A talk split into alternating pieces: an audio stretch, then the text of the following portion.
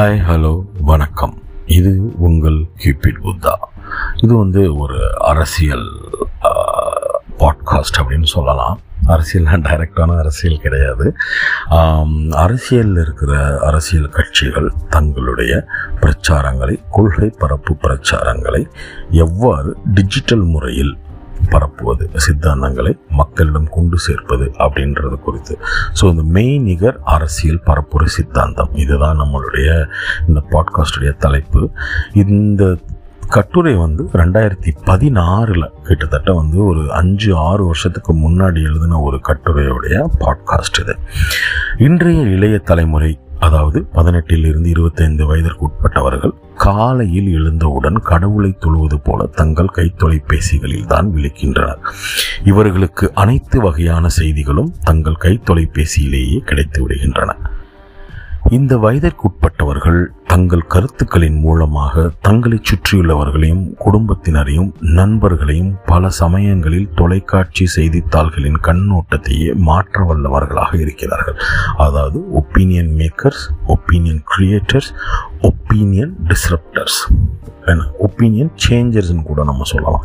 இவங்க தான் வந்து இன்றைக்கி வந்து ரொம்ப முக்கியமான ஒரு பவர்ஃபுல்லான ஒரு ஆளாக இருக்கிறாங்க. இந்த சோஷியல் மீடியாவில் இருக்கிறவங்க. இவர்களுக்கு ஐந்து வருடங்களுக்கு முன்னர் பதிமூணிலிருந்து பதினெட்டு வயது தான் இருந்திருக்கும். இவர்களுக்கு கடந்த தேர்தலில் இன்றைக்கு இருக்கும் அரசியல் அனுபவமோ அல்லது செய்திகளை திறனாய்ந்து அறியும் திறமையோ இருந்திருக்க வாய்ப்பில்லை. ஆனாலும் இவர்கள் டெக்னாலஜி என்பது வெறும் கருவிதான். மற்ற மெயின்ஸ்ட்ரீம் மீடியாக்கள் போல மட்டுமே அதற்காக அதில் வருபவற்றையெல்லாம் உண்மையை நான் நம்பி பிதற்றுபவர்கள் அல்ல. ரொம்ப புத்திசாலிகள். கையில் எப்பொழுதும் செல்லும் லேப்டாப்புமாக இருப்பதால் அத்தகைய தகவல் தொடர்பு சாதனங்கள் மூலமாக இவர்களை தொடர்பு கொண்டால் இந்த இளைய தலைமுறை டிஜிட்டல் வாக்காளர்களை எளிதில் சந்திக்க முடியும். அவ்வளவுதான்.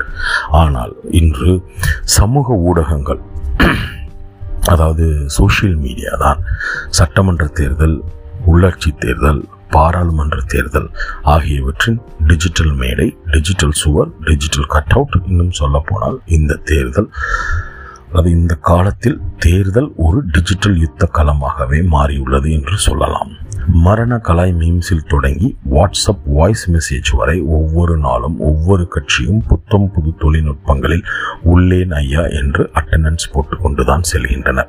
தமிழக அரசியல் கட்சிகளில் இந்த அரசியல் இந்த சோஷியல் மீடியாவின் பின்னால் தவமாய் கிடப்பதற்கு முக்கிய காரணம் அந்த சமூக ஊடகங்களில் டாப் அடிக்கும் ஒரு கோடிக்கும் மேலான இளைய தலைமுறையின் வாக்குகள். இதுவரை நம் நாட்டில் ஒரு அரசியல் கட்சியின் வாக்கு வங்கி என்பது முதலில் தொண்டர் பலம் அடுத்தது சாதி ஓட்டுகள் அதற்கு அடுத்தது பணபலம் இப்படித்தான் இதுவரையிலான தேர்தல்களை அரசியல் கட்சிகள் எதிர்கொண்டு வருகின்றன. ஆனால் அ- அதே போல் இந்த முறை புதிய இளம் வாக்காளர்களை குறிவைத்து காய் நகர்த்து தொடங்கியிருக்கும் அரசியல் கட்சிகளுக்கு இந்த சோஷியல் மீடியா தான் மிகப்பெரிய டார்கெட். டிஜிட்டல் மீன்களை இந்த சமூக வலையில்தான் பிடிக்க முடியும். கட்சிகளை ஒரு நிறுவனமாகவும் அதன் தலைமையை ஒரு ப்ராடக்டாகவும் பிராண்டாகவும் மாற்றி சோஷியல் மீடியாவில் இறங்கி விளம்பரம் செய்வது GIF video hashtag memes viral video என பிரச்சார ஸ்டைலை மாற்றுவது என இளைஞர்களின் மனம் கவருவதற்காக எல்லா விதமான முயற்சிகளையும் செய்கிறார்கள். இந்த டிஜிட்டல் யுக வாக்காளர்களின் மனதை தங்கள் பக்கம் மடைமாற்றி வாக்குகளாக மாற்ற அரசியல் கட்சிகள் பல்வேறு யுக்திகளை ரூம் போட்டு யோசித்து வருகின்றனர். ஆனால் இளைஞர்கள் அவற்றையும் கிண்டல் செய்து மீம்ஸ் போட்டு ஸ்டேட்டஸ் போட்டு கலைத்துவிட்டு அடுத்த வேலையை பார்க்க போய்விடுகிறார்கள் இருந்தாலும் அரசியல் கட்சிகள் இந்த புது தலைமுறையை தமக்கான வாக்கு வங்கியாக்க முயற்சிகளில் மும்முரமாகவே இருக்கின்றனர். ஏனெனில் பழைய ஊடக வரைமுறை போல் இந்த சமூக வலைத்தளங்கள் ஒரு வழித்தடம் அல்ல நமக்கு சொல்லப்படும் கருத்தை மட்டும் கேட்டுக்கொண்டு இருக்க அதாவது இது வந்து நீங்கள் சொல்கிறத மட்டும் கேட்டுட்ருக்கிற மாதிரியான ஒரு இது கிடையாது. சமூக ஊடகங்கள் பல்முனை அல்லது பல்வழிச்சாலை இங்கு பதியப்படும் ஒரு வரிக்கு ஓர் ஆயிரம் மக்களிடமிருந்து ஒரு லட்சம் வழியில் ஒரு கோடி வரிகளில் கருத்துக்கள் வரும். எனவே இவர்களை இந்த புதிய டிஜிட்டல் ஊடகங்களில் சந்திக்கச் செல்வது என்பது ஒரு கொரில்லா போர் யுக்திக்கு ஒப்பானது. இவர்கள் எங்கிருக்கிறார்கள்? எந்த விதமான ஆயுதங்கள் வைத்திருக்கிறார்கள்? எப்போது எவ்வாறு தாக்குவார்கள் என்பது யாருக்கும் தெரியாது. உலகம் முழுவதிலும் இன்று தகவல் தொழில்நுட்பம் சார்ந்த சமூக வலைத்தளங்கள் மூலமான தேர்தல் பரப்புரை அரசியல் தளத்தில் ஒரு புதிய மாற்றத்தை ஏற்படுத்தி கொண்டே வருகிறது. ஃபேஸ்புக்கில் மற்றும் ஒன்றே கால் கோடி பயனாளிகள் இருக்கின்றனர். வாட்ஸ்அப்பில் ஒரு கோடி பயனாளிகள் இருக்கின்றனர். இன்று செய்திகளை முதலாக முந்தித் தருவது சமூக வலைத்தளங்களே ஆகும். அதில் நல்லதும் கெட்டதும் பரவி விரவி கிடக்கிறது. ஒவ்வொருவருக்கும் ஒரு கருத்து இருக்கிறது. தீய சக்திகளும் குள்ளநரி கூட்டங்களும் விஷம செய்திகளை பரப்பி தனிநபர் தாக்குதல் நடத்துதல் போட்டோஷாப்பில் புகைப்படங்களை மாற்றி குழப்பம் விளைவித்தல் பெரிய பெரிய பிராண்ட் மேனேஜ்மெண்ட் கம்பெனிகளின் உதவியுடன் புதுமையான தமிழக அரசியல் சூழலுக்கு அறிமுகமே இல்லாத திட்டங்கள் தீட்டி இதே சமூக வலைத்தளங்களில் பதிவு செய்து கொண்டுதான் இருக்கின்றனர். இந்த டிஜிட்டல் யுக இளைஞர்கள் அநேகருக்கு இது முதல் முறை தேர்தலாக இருக்கும். எனவே அவர்களுக்கு முந்தைய ஆட்சியாளர்களின் ஊழல் பற்றி மிகப்பெரிய கருத்து இருக்க வாய்ப்பு குறைவு. ஆனால் இப்புதிய தலைமுறைக்கு வேலை வாய்ப்பு தொழில் தொடங்குவதற்கான அரசு கடன் உதவி மக்களுக்கான சேவை மையங்களில் சிங்கிள் விண்டோ அமைப்பு நாட்டிற்கு தேவையான உள்கட்டமைப்புகள் என்று இவர்களின் தேவைகள் மிக வித்தியாசமானவை.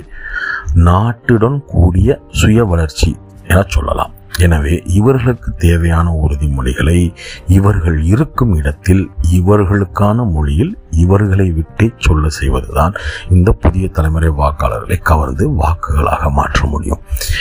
இந்த சமூக ஊடகங்கள் எவ்வாறு செயல்படுகிறது என்று பார்ப்போம். சமூக வலைத்தளங்கள் இரண்டு முறையில் இயங்குகின்றன. ஒன்று விலையில்லா விளம்பரங்கள் செய்திகள் பரிமாறுவது மற்றொன்று விலையுடன் கூடிய விளம்பரங்கள் மற்றும் பிரச்சார வழிமுறைகள். விலையில்லா விளம்பரங்கள் மற்றும் மிக குறைந்த செலவில் சமூக வலைத்தளங்களில் மிகச்சிறந்து அனைத்து அரசியல் கட்சிகளும் சிறப்பான முறையில் பிரச்சாரங்கள் செய்து கொண்டுதான் வருகிறார்கள். அதோடு இச்சமூக வலைத்தளங்களில் கட்டணம் கட்டி பெறப்படும் விளம்பர சேவைகளில் அநேக நன்மைகள் உள்ளன. மிக அதிகமான மக்களை மிக குறைந்த நேரத்தில் சென்றடைவது பூகோள ரீதியான நமக்கு தேவையான வாக்காளர்களிடம் நமது பிரச்சாரங்களை கொண்டு போய் சேர்ப்பது வலைத்தளங்களை அதிகமாக பயன்படுத்தும் மக்களின் மனோநிலை. அவர்கள் அதிகமாக எந்த நேரத்தில் சமூக வலைத்தளங்களை பார்வையிடுகிறார்கள் என்று துல்லியமாக கணித்து அதற்கு ஏற்றாற்போல் நமது பிரச்சார யுக்திகளை திட்டமிட உதவுவது என்று பல நன்மைகள் இருக்கின்றன. ஃபேஸ்புக் ட்விட்டர் விளம்பரங்கள். ஒரு நாளில் குறிப்பிட்ட அளவிற்கான மக்களை அவர்கள் மாவட்டம் சார்ந்த இடத்தில் இடத்திலான அந்த சமூக வலைத்தளத்தில் அவர்களின் வயது மற்றும் பாலினத்திற்கு ஏற்ப சென்றடைய சரியான வகையில் திட்டங்களை தீட்டி அவற்றை செயல்படுத்துவது. கூகுள் எஸ்இஓ அதாவது search engine optimisation search engine AIADMK DMK உதயசூரியன் இரட்டை இலை அம்மா கருணாநிதி போன்ற வார்த்தைகளை தட்டினாலே போதும். உடனே தத்தம் வலைத்தளமோ ஃபேஸ்புக் பக்கமோ தலைமையின் புகைப்படமோ முதல் பக்கத்தில் முதல் வரியில் வருவதற்கான செயல்பாடுகள். அதை கொண்டு வந்து என்ன சர்ச் பண்ணுறோமோ அதை அந்த என்ஜின் கொண்டு வந்து போட்டுரும். ஸோ பேனர் ஆட்ஸ் அப்படின்னு ஒன்று இருக்குது மிக பிரபலமான வலைத்தளங்களில் அவர்களின் ஃபேஸ்புக் பக்கத்தில் நமது கட்சியின் விளம்பரங்கள் வீடியோக்கள் போஸ்டர்கள் போன்றவற்றை வர வைத்தல் நம்மை பற்றி தவறான செய்திகள் இணையதளத்தில் எந்த பக்கத்தில் இருந்தாலும் உடனடியாக அதை கட்டுப்படுத்தி அதை சரிப்படுத்த தக்க பதிலடி கொடுத்து நம்மை பற்றிய நல்ல செய்திகள் இணையதளத்தில் முக்கியமான பக்கங்களிலும் முதல் பக்கங்களிலும் வர வைத்து நம்மை பற்றிய நல்ல செய்திகளை அநேகருக்கு கொண்டு செல்வது என்று இதன் பயன்கள் மிக அதிகம். இன்று பிரபலமான நிறுவனங்கள் பிரபல மனிதர்கள் நிறுவனங்கள் என அநேக இதுபோல டிஜிட்டல் பிம்பங்களை கட்டமைக்கும் வித்தகர்களை தம்மிடம் வைத்துள்ளனர். இன்றைய டிஜிட்டல் யுகத்தில் சமூக வலைத்தளங்களில் தமது பிம்பத்தை சரியான முறையில் கட்டமைப்பது அதாவது இமேஜ் பில்டிங் பிராண்ட் பொசிஷனிங் அப்படின்னு சொல்லிக்கலாம் மிக மிக முக்கிய தேவையாக இருக்கிறது. இதற்கான கட்டணம் சற்று கூடுதலாக இருந்தாலும் இதனால் கிடைக்கும் பலன் மிக அதிகமாகும். யூடியூப்ல skippable ads and unskippable ads அப்படின்னு இருக்கு. உதாரணத்திற்கு யூடியூபில் பொதுமக்கள் தேடும் ஒரு காணொலிக்கு முன்வரும் ஒரு விளம்பரம் இருபதுலேருந்து முப்பது நொடி. ஸ்கிப் செய்யக்கூடிய ஒவ்வொரு விளம்பரத்திற்கும் ஏழிலிருந்து பத்து ரூபாய் வரை கட்டணம் வசூலிக்கப்படுகிறது. ஸ்கிப் செய்ய இயலாத ஒவ்வொரு விளம்பரத்திற்கும் இருபது முதல் முப்பது நொடிக்கு பதினைந்திலிருந்து இருபது ரூபாய் வரை வசூலிக்கப்படுகிறது.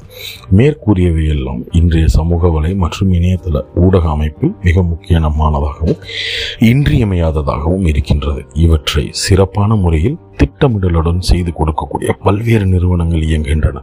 உலக தேர்தல் அரசியல் வரலாற்றில் அநேக தலைவர்கள் இத்தகைய சமூக ஊடகங்கள் மூலம் தமது பிரச்சார யுக்தியை வடிவமைத்தார்கள் என்று சொல்லப்படுகிறது. அது ஓரளவிற்கு உண்மையும் கூட.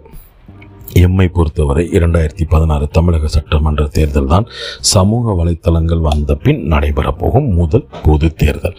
எனவே இங்கு இயங்கிக் கொண்டிருக்கும் பல லட்சம் வாக்காளர்களை அவர்களின் எண்ண ஓட்டங்களை துல்லியமாக கண்டறிந்து செயல்படுவர்களுக்கு கணிசமான அளவிற்கான வெற்றி வாய்ப்பு கிடைத்திருக்கிறது. சமூக ஊடகங்களும் அதில் இயங்கும் சமுதாயமும் மெய்யுலகிற்கும் மெய்நிகர் உலகிற்கும் அடிக்கடி கூடுவிட்டு கூடு பாய்ந்து கொண்டிருக்கும் நவீன டிஜிட்டல் சித்தர்கள். இவர்களை சரியான முறையில் அணுகி அவர்களின் நம்பகத்தன்மையை வெ- பெற்றால் வெற்றி நிச்சயம்.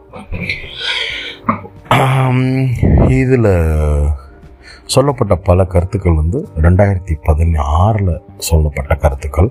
அது வந்து கிட்டத்தட்ட அஞ்சு வருஷம் ஆறு வருஷமாக இன்னும் அப்படியே தான் இருக்குது அது இன்னும் தொடர்ந்துக்கிட்டே தான் இருக்குது ஸோ இந்த டிஜிட்டல் பிளாட்ஃபார்ம் இந்த சமூக வலைத்தளங்கள் ஊடகங்கள் இதெல்லாமே வந்து அரசியலில் இன்னும் ரொம்ப முக்கியமான ஒரு ஒரு தளமாக இயங்கும் அப்படின்றதுல யாருக்கும் எந்த விதமான சம் சந்தேகமும் கிடையாது. ஸோ இந்த டிஜிட்டல் சித்தர்களுடைய கணிப்பு அன்னைக்கும் இன்றைக்கும் ஒரே மாதிரி தான் இருந்துச்சு.